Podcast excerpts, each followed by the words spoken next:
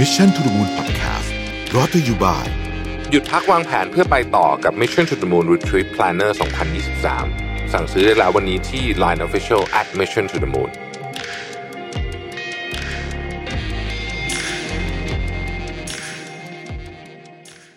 สวัสดีครับ ยินดีต้อนรับเข้าสู่ Mission to the Moon Podcast นะครับ คุณอยู่กับรวิทยานุสาหะครับ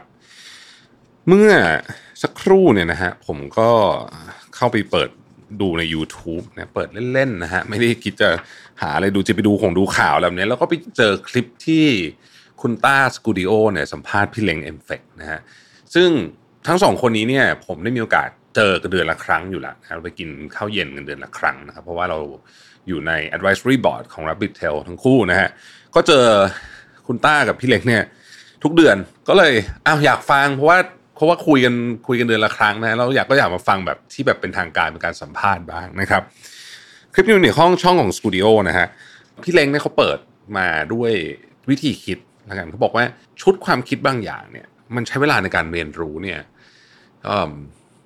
คือบางทีมันต้องใช้เวลาในการตกผลึกมัน แต่เมื่อตกผลึกได้แล้วเนี่ยเราพอเราใช้ชุดความคิดนี้ย้อนกลับไปมองว่าเอ้ยที่ผ่านมาเนี่ย บางอย่างที่เราทำไม่ถูกเนี่ยบางทีมันใช้มันสามารถล่นระยะเวลาของเราได้เป็นสิบสิบปีเลยนะครับพี่เล้งเปิดคลิปมาด้วยการตั้งคำถามว่าสมมุติว่าคุณตีกอล์ฟนะแล้วก็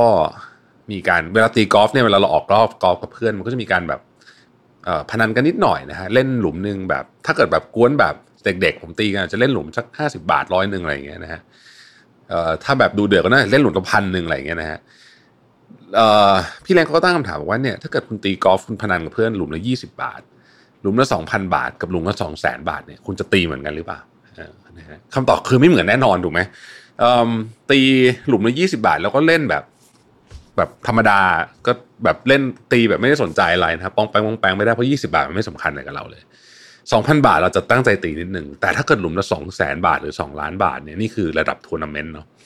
เราคงต้องมาซ้อมที่สนามจริงในหลายรอบนะฮะต้องเลือกแคดดี้ที่ดีที่สุดนะฮะต้องดูลมต้องโอ้โหต้องคือต้องทำอะไรเยอะมากอะใช่ไหมครับสิ่งที่พี่เล้งพยายามจะบอกคือ มันเหมือนกับชีวิตคนเหมือนกันชีวิตคนเหมือนกันมันจะมีบางอย่างที่เราทำแบบเล่นยี่สิบาทก็ได้ บางอย่างเราต้องทำแบบเล่นหลุมละสองพันสองหมื่นบางอย่างเราต้องดูแบบลักษณะที่เขาเรียกว่า all in all in คือการเทหมดหน้าตักนะฮะ พี่เล้งบอกว่าชีวิตคนเราเนี่ยเวลาเราได้ยินคนบอกว่าเออเนี่ยคนนี้เขาเป็นคนที่โชคดีมากเลยนะเหมือนกับมีโอกาสเข้ามาตลอดเลยนะฮะและอีกคนหนึ่งก็เป็นคนที่โชคร้ายมากเลยเหมือนแบบทำอะไรก็ไม่ได้ไม่ก้าวหน้าสักทีหนึ่งอะไรแบบนี้นะอยู่วนๆอยู่เนี่ยนะฮะแล้วเราก็มักจะโทษโชคชะตานะครับสิ่งที่พี่เล้งบอกในคลิปผมว่าน่าสนใจมากเขาบอกว่า จริงๆแล้วคนที่โชคดี คนที่โชคไม่ดีเนี่ยอาจจะนะครับอาจจะแตกต่างกันที่ความช่างสังเกต ซึ่งเดี๋ยวมันเกี่ยวข้องกับเรื่องหลุมกอล์ฟ20 บาท 2,000 บาทนะใจเย็นค่อยๆเล่าให้ฟังนะช่างสังเกตเรื่องอะไรนะฮะมันมีการทดลองหนึ่งที่ได้ถูกพูดถึงในคลิปนี้ ซึ่งผมเคยอ่านจำในได้หนังสือเล่มไหนเหมือนกันนะเขาบอกว่าเขาคนที่นิยามตัวเองเป็นคนโชคดีในหน้าที่การงานนะคือแบบทำนองว่าแบบเจอเจอหัวหน้าดีได้ทำโปรเจกต์ดีก้าวหน้าอะไรแบบนี้นะไปเทียบกับคนที่คิดว่าตัวเองเป็นคนโชคร้ายหน้าที่การงานนะครับเราให้ไปดู magazine นะครับ magazine เนี่ย ในใน magazine เนี่ยเขาจะถามว่าใน magazine เล่มนี้เนี่ยมีรูปภาพทั้งหมดกี่ภาพ นี่คือคำถามนะฮะ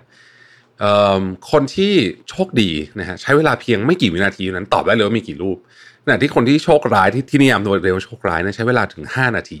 โดยเฉลี่ยคำถามคือทำไมถึงเป็นอย่างนั้น เพราะว่าหนังสือเล่มนี้ไอ้ magazine เล่มนี้เนี่ยมันมีเขียนไว้ครับประมาณพลิกเป็นหน้าสองหน้าก็จะเห็นแล้วว่า มันจะเขียนไว้เลยอะว่าใน magazine เล่มนี้เนี่ยมีรูปทั้งหมด43 รูป คนเหล่านี้เป็นคนที่ช่างสังเกตคนที่โชคดีจะช่างสังเกต มาก ๆ สังเกตอะไรนะฮะสังเกตขนาดของโอกาส หรือเวลาที่ควรจะเล่นแบบขอไปที เวลาที่ควรจะเล่นแบบเต็มที่หรือว่าที่ควรจะ all inนะฮะถ้าหากว่าทำกับกันยกตัวอย่างเช่น ถ้าเราไปอยู่ในที่ที่คือโปรเจกต์ที่เป็นโปรเจกต์แบบเล็ก ๆ หรือว่าไม่ได้สร้างความสำคัญ ไม่ได้สร้าง impact อะไรกับชีวิตเรามากแล้วเรา all in ต่อให้เราได้มันมันก็ไม่ได้มีอะไรต่างกันเท่าไหร่ใช่ไหมฮะ แต่ว่าเราจะหมดแรง เพราะถ้าเกิดเรา all in ตลอดหมายถึงว่าเราทุ่มสุดตัวทุกอย่างที่เราทำหมดเลยเนี่ยนะมันจะหมดแรง ในขณะเดียวกันอีกคนหนึ่งเนี่ย บางอย่างเขาก็ทำแบบผ่านๆไป แต่เมื่อไหร่ที่มันเป็นจังหวะที่ถูกต้องเขาเทหมดหน้าตักไอ้แบบนี้คนจะก้าวหน้ามากนะฮะเพราะฉะนั้นเนี่ยเราต้องแยกให้ออกก็ต้องสังเกตให้เป็นว่า อะไรคือลักษณะของโอกาสที่เราควรจะเทหมดหน้าตักอะไรคือลักษณะของโอกาสที่ ทำแบบ หรือไม่ทำเลยก็ยังได้ เออ คือโอกาสที่เข้ามาไม่จำเป็นต้องทำก็ได้นะ ไม่ทำก็ได้ใช่ไหมฮะคนที่สังเกตเป็นเนี่ย จะหนึ่งไม่เหนื่อยจนเกินไปนัก ไม่ได้บอกว่าไม่เหนื่อยนะยังไงก็ต้องเหนื่อย แต่ไม่เหนื่อยจนเกินไปคือไม่เบิร์นเอาลองนึกดูว่าถ้าเกิดว่าเรามีโอกาสทุกอย่างแล้วเราเซย์เยสหมดแล้วทำทุกอย่างเนี่ยโอ้โหผมว่าตายว่าตายนะฮะในขณะเดียวกันเนี่ย เราต้องพิจารณาโอกาสว่า เราอยากจะไปเวไหนมากกว่ากัน แล้วเราควรจะทุ่มเทน้ำหนักขนาดไหน พอพี่เล้งพูดถึงเรื่อง ตีกอล์ฟเนี่ยก็ทำให้ผมนึกถึงขึ้นมาได้อย่างหนึ่งเหมือนกันนะว่า คือการเปรียบเทียบกับเรื่องกอล์ฟเดี๋ยวนี้ผมไม่ได้ตีกอล์ฟละแต่ว่าในอดีตเนี่ยไม่มีคนไม่เยอะที่ทราบเรื่องนี้ก็คือว่า ผมเคยเป็นนักกอล์ฟแบบตีกอล์ฟจริงจังมากเลยนะฮะคือแบบว่าคือเกือบเกือบคือมีการไปเก็บตัวแบบที่สนามกอล์ฟแบบเป็นเดือนๆอะไรเงี้ยไปแข่งต่างประเทศอะไรแบบนี้นะตอนนั้นเนี่ยเด็กประมาณสักน่าจะสิบสิบขวบสิบเอ็ดขวบอะไรแถวๆนี้นะฮะมันก็เป็นช่วงเวลาที่เป็นทางเลือกเหมือนกันว่า จะจะไปเอาดีทางกอล์ฟดีไหมเพราะว่าผมก็ชอบนะฮะคุณพ่อคุณแม่ก็คิดอยู่เหมือนกันว่าจะยังไงดีหรือว่าจะให้กลับมาโฟกัสเรื่องเรียนเหมือนเดิมเพราะตอนนั้นต้องยอมรับว่าถ้าเกิดจะเอาดีทางกอล์ฟเนี่ยบางทีมันอาจจะตั้งใจเรียนมาก ไม่ค่อยได้ในสายสามัญนะหรืออาจจะเรียนแบบเรียนอาจจะเป็น priority ที่ 2 อะไรแบบนี้นะฮะในสุดคุณพ่อคุณแม่ก็ตัดสินใจว่าเออเรียนปกติไปแหละเพราะว่าดูแล้วผมน่าจะ enjoy ตรงนี้มากกว่า ซึ่งก็ต้องขอบคุณเพราะว่าจริง ๆ แล้วผมก็ไม่ได้ มามาคิดย้อนกลับไปถึงตอนนั้นก็ไม่ได้ชอบตีกอล์ฟขนาดนั้น ขนาดที่แบบจะเอาเป็นอาชีพอะไรเงี้ยนะฮะก็ก็รู้สึกเนี่ยคือเราก็ต้องตัดสินใจในโอกาสนะตอนนั้นมันก็มีโอกาสทั้งสองทางนะครับ ทีเนี้ยกลับมาที่เรื่องของที่พี่เล้งให้สัมภาษณ์ในคลิปนี้ ซึ่งผมคิดว่าอันหนึ่งที่ที่เราถอดบทเรียนจากเรื่องนี้ได้นะก็คือว่าเวลาเราพูดถึงคำว่าโอกาสเนี่ยนะฮะจริง ๆ คนเรามันมีโอกาสเข้ามาตลอด ทุกคนอะนะฮะ จะมากจะน้อยต่างกันแต่ว่ามันมีเข้ามาตลอด มันไม่ใช่จำนวนโอกาสที่ที่ที่ matter นะหมายถึงจำนวนครั้งของมันนะไม่ใช่ แต่ว่าครั้งที่มันเหมาะกับเรา แล้วเราแล้วเราโยนเหมือนกับเทเทไปถูกจังหวะเนี้ย อันนั้นน่ะสำคัญที่สุด เพราะฉะนั้นผมคิดว่าคนช่างสังเกตในในความหมายของที่เนี้ยพี่เล้งบอกว่า สมมุติเราไปกินข้าวเย็นนะฮะคนช่างสังเกตเนี่ยจะรู้ว่าณโต๊ะอาหารนั้นเนี่ย คุณควรจะ ควรจะตั้งใจฟังหรือตั้งใจพูดหรือ หรืออะไรแบบนี้มากแค่ไหน คุณไปกินกับเพื่อนคุณอาจจะไม่ได้ซีเรียสอะไรมากมายถูกไหม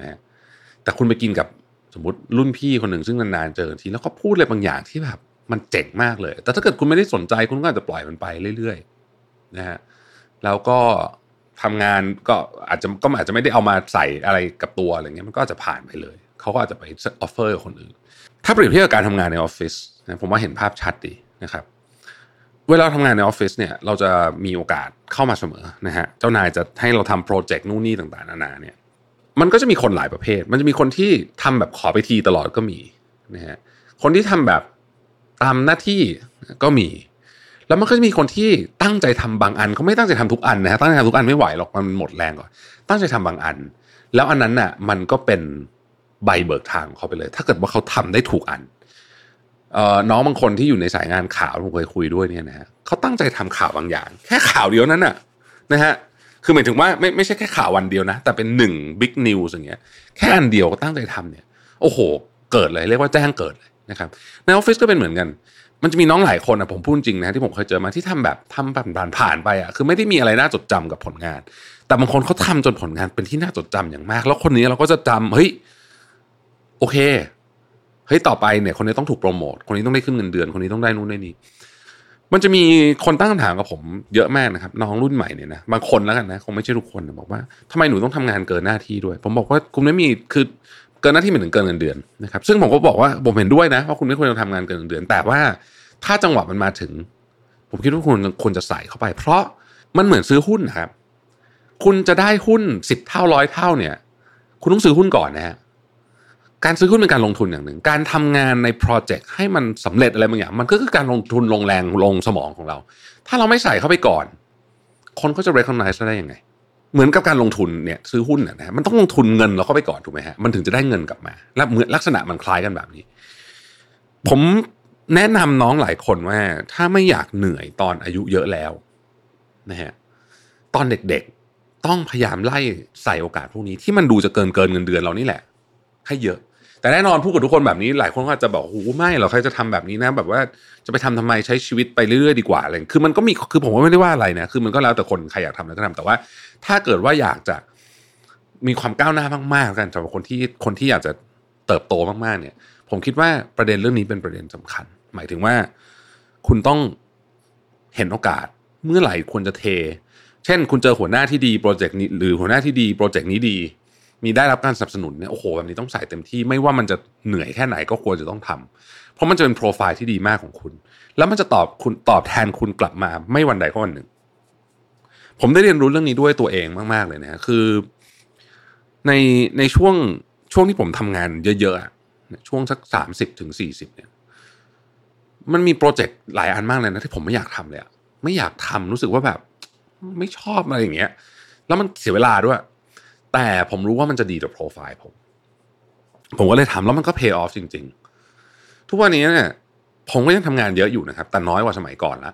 แล้วแล้วพอจะจัดการตัวเองได้มากขึ้นคำถามคือทำไมจัดการตัวเองนั่นก็เพราะว่าเราเคยลงทุนไว้ก่อนหน้านี้มันถึงออกดอกออกผลในวันนี้ การที่เราทำอะไรบางอย่างเกินจากสิ่งที่เราต้องทำหรือว่าเราเราเทหมดหน้าตักในในบางลักษณะงานเนี่ยมันก็คือการลงทุนที่ว่าเนี่ยนะ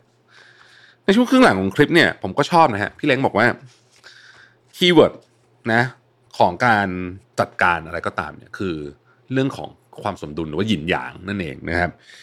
อะไรมากเกินไปไม่ดีทั้งนั้นนะฮะมันจะต้องมีสองขาเสมอนะครับเขาพูดถึงพี่เล้งพูดถึงหลายหลายแง่มุม แต่แง่มุมที่หนึ่งที่ผมชอบคือว่า บางทีเนี่ยเรามนุษย์เราชอบทำแบบกลับกัน ก็คือ สมมุติว่าธุรกิจเนี่ยนะฮะมันกำลังแย่กำลังวีแบบ กำไรหดงานมาจิ้นหด แทนที่เราจะสิ่งที่ควรจะทำอะสิ่งที่คนชอบทำแล้วกันนะฮะจ้างที่ปรึกษาเข้ามาเพิ่ม process เข้าไปนู่นนี่ เพิ่มคนอัดฉีดอะไรเข้าไปบางทีมันอาจจะไม่ใช่เวลนั้นแล้วก็ได้บางทีการรักษาสมดุลขององค์กรเนี่ยมันคือการตัดต่างหากคือการลดนะครับลดขั้นตอนลด product ตัดไอ้ของที่ไม่กำไรออกไปอะไรแบบนี้คือบางทีคนชอบทำกับกัน พี่เล้งเปรียบเหมือนกับว่าเป็นการดื่มยาพิษเพื่อแก้กระหายนะฮะนี่เป็นสิ่งที่อันตรายมาก เช่นเดียวกันเวลาคุณ อันนี้เปรียบเทียบนะคือเขาบอกว่าเวลาดูแลตัวเองก็เหมือนกันนะฮะเวลาเราไม่สบายเนี่ยแปลว่าเรามีอะไรบางอย่างเยอะเกินไป พี่เล้งพูดในแง่คอนเซปต์นะบอกว่า เหมือนกับว่า ถ้าเกิดคุณกินอะไรเยอะอะถ้าเกิดคุณไม่สบาย แล้วคุณกินไอ้นั่นอยู่เยอะเนี่ยลองกินไอ้นั่นให้มันน้อยแล้วกินอย่างอื่นให้มันเยอะขึ้น สิ่งที่ตรงกันข้ามกัน เช่น ถ้าเกิดคุณกินของทอดเยอะก็ลองไปเพิ่มผักบ้างอะไรแบบนี้นะฮะช่วงไหนคุณ ทำงานเยอะเยอะเกินไปร่างกายป่วยก็ต้องพักบ้างช่วงไหนพักเยอะเกินไปร่างกายมันก็เฉื่อยมันก็ต้องไปออกกำลังกายบ้างอะไรแบบนี้คือมันจะต้องหาความสมดุลให้ได้ แล้วความสมดุลเนี่ยใช้กับทุกอย่างนะแล้วก็ปิดท้ายคลิปนี้นะครับ ก็คือเรื่องของ transformation เนื่องจากว่าพี่เลนเขาอยู่ในสายงานดิจิทัลนะฮะเพราะฉะนั้นเนี่ยเขาก็บอกว่าเออเนี่ยจริงๆอะเวลาเราทำดิจิทัลทรานส์โอมชันเราจะบอกว่ามันมี 3 อย่างใช่ไหม people process technology ใช่ไหมครับ บอกจริงๆเนี่ย people ที่สำคัญสุดนะคือต่อให้คุณมีเทคโนโลยีเก่ง process โคตรดีเอาแบบก๊อปมาจากบริษัทที่ process ดีสุดในโลกเนี่ยแต่ people คุณมันไม่ดีระบบคุณจะ smart ขนาดไหนมันไม่มีประโยชน์เลยนะซึ่งผมเห็นด้วยนะมันพีพ p ที่เป็นเจ็ดแปดสิบเปอร์เซ็นต์นั้นเนี่ยจริงๆแล้วเนี่ยหน้าที่สำคัญที่สุดขององค์กรอาจจะเป็นการหาคนที่ถูกต้องก็ได้ เขาบอกว่าคนไม่ถูกต้องมาอยู่ใน environment เราเนี่ยนอกจากเป็นเมล็ดพันธุ์ที่เติบโตไม่ได้แล้วเนี่ยเขาจะ toxic โดยอัตโนมัติเลย เพราะมันคือเขาอยู่ที่อื่นจะดีนะฮะ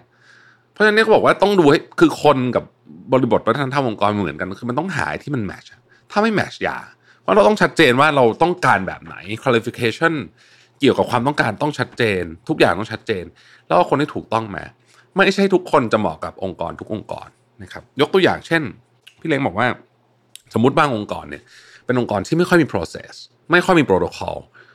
เอ่อทุกอย่างเหมือนมีความ improvise หน่อยๆตลอดเวลา ผมก็จะทำงานแบบนี้นะฮะ มันก็จะเหมาะคนประเภทหนึ่งแล้วไม่เหมาะคนประเภทหนึ่ง คนบางประเภทเขาชอบโปรโตคอลไม่ได้หมายความว่าเขาจะทำงานได้ไม่ดี แต่เขาจะทำงานได้ดีใน environment ที่มีโปรโตคอลที่ชัดเจน บางคนไม่ชอบโปรโตคอลคิดว่าสามารถที่จะลองเหมือนกับค่อยๆด้นสดไปได้มันในบาง part เนี่ยก็จะอยู่ใน environment แบบนี้ดี คือมันขึ้นอยู่กับว่า environment เป็นแบบไหน คุณเอาคนที่ชอบโปรโตคอลมาอยู่ในบริษัทที่แบบไม่มีโปรโตคอลเนี่ยก็ตายนะฮะเนี่ยแต่คุณเอาคนที่ชอบไม่ชอบโปรโตคอลแต่ดันไปอยู่ในบริษัทที่ โปรโตคอลเพียบเลยเนี่ยนะฮะก็ไม่ไหวเหมือนกันนะเพราะฉะนั้นเนี่ยผมคิดว่ามันก็เป็นมุมมองขากลับกันนะครับเอาล่ะเดี๋ยวจะยาวเกินไปนะฮะเป็นพอดแคสต์ที่ใครอยากไปฟังก็ไปฟัง YouTube คลิปเต็มได้นะครับไม่ได้ยาวมาก YouTube น่าจะสักประมาณสักสี่ห้านาทีมั้งคลิปนี้ที่ต้าสัมภาษณ์กับพี่เล้งนะครับเอ่อนะปิดท้ายเอาอีกทีหนึงนะฮะเราต้องรู้ว่าจะเล่นตีกอล์ฟเนี่ยหลุมนี้เนี่ยเขาพนันกัน 20 บาท 2,000 20,000 200,000 หรือ 20 ล้านนะต้องต้องรู้ แล้วจะได้เราจะได้ตัดสินใจถูกว่าเราจะเล่นแบบไหนนะขอบคุณพี่เล้งกับต้าด้วยนะครับ ที่บทสัมภาษณ์นี้มีอินสปิเรชันมากอ๋อออเออมีอันนึงต้าพูดผมขอปิดท้ายผมชอบมากฮะคุณต้าบอกว่า relationship ก็เหมือนกันคนรอบข้างเราเนี่ยนะฮะเราต้องดูให้ออกว่าคนไหนเนี่ยที่เราจะ all in คนไหนที่มันจะทำเป็น relationship แบบแค่ผิวเผิน ถ้ากลับกันเมื่อไหร่ปุ๊บ ไป all in คนที่ไม่ควร all in ก็คล้ายๆกับ all in กับโอกาสที่ไม่ควร all in เนี่ยนะฮะคุณก็จะเสียทั้งแรงเสียทั้งเวลาเสียใจเสียอะไรเต็มไปหมดเลย ลักษณะเดียวกันนี่แหละ ขอบคุณที่ติดตาม Mission to the Moon นะฮะเราพบกันใหม่พรุ่งนี้ สวัสดีครับ Mission to the Moon Podcast Presented by หยุดพักวางแผนเพื่อไปต่อกับ Mission to the Moon Retreat Planner 2023 สั่งซื้อได้แล้ววันนี้ที่ Line Official at Mission to the Moon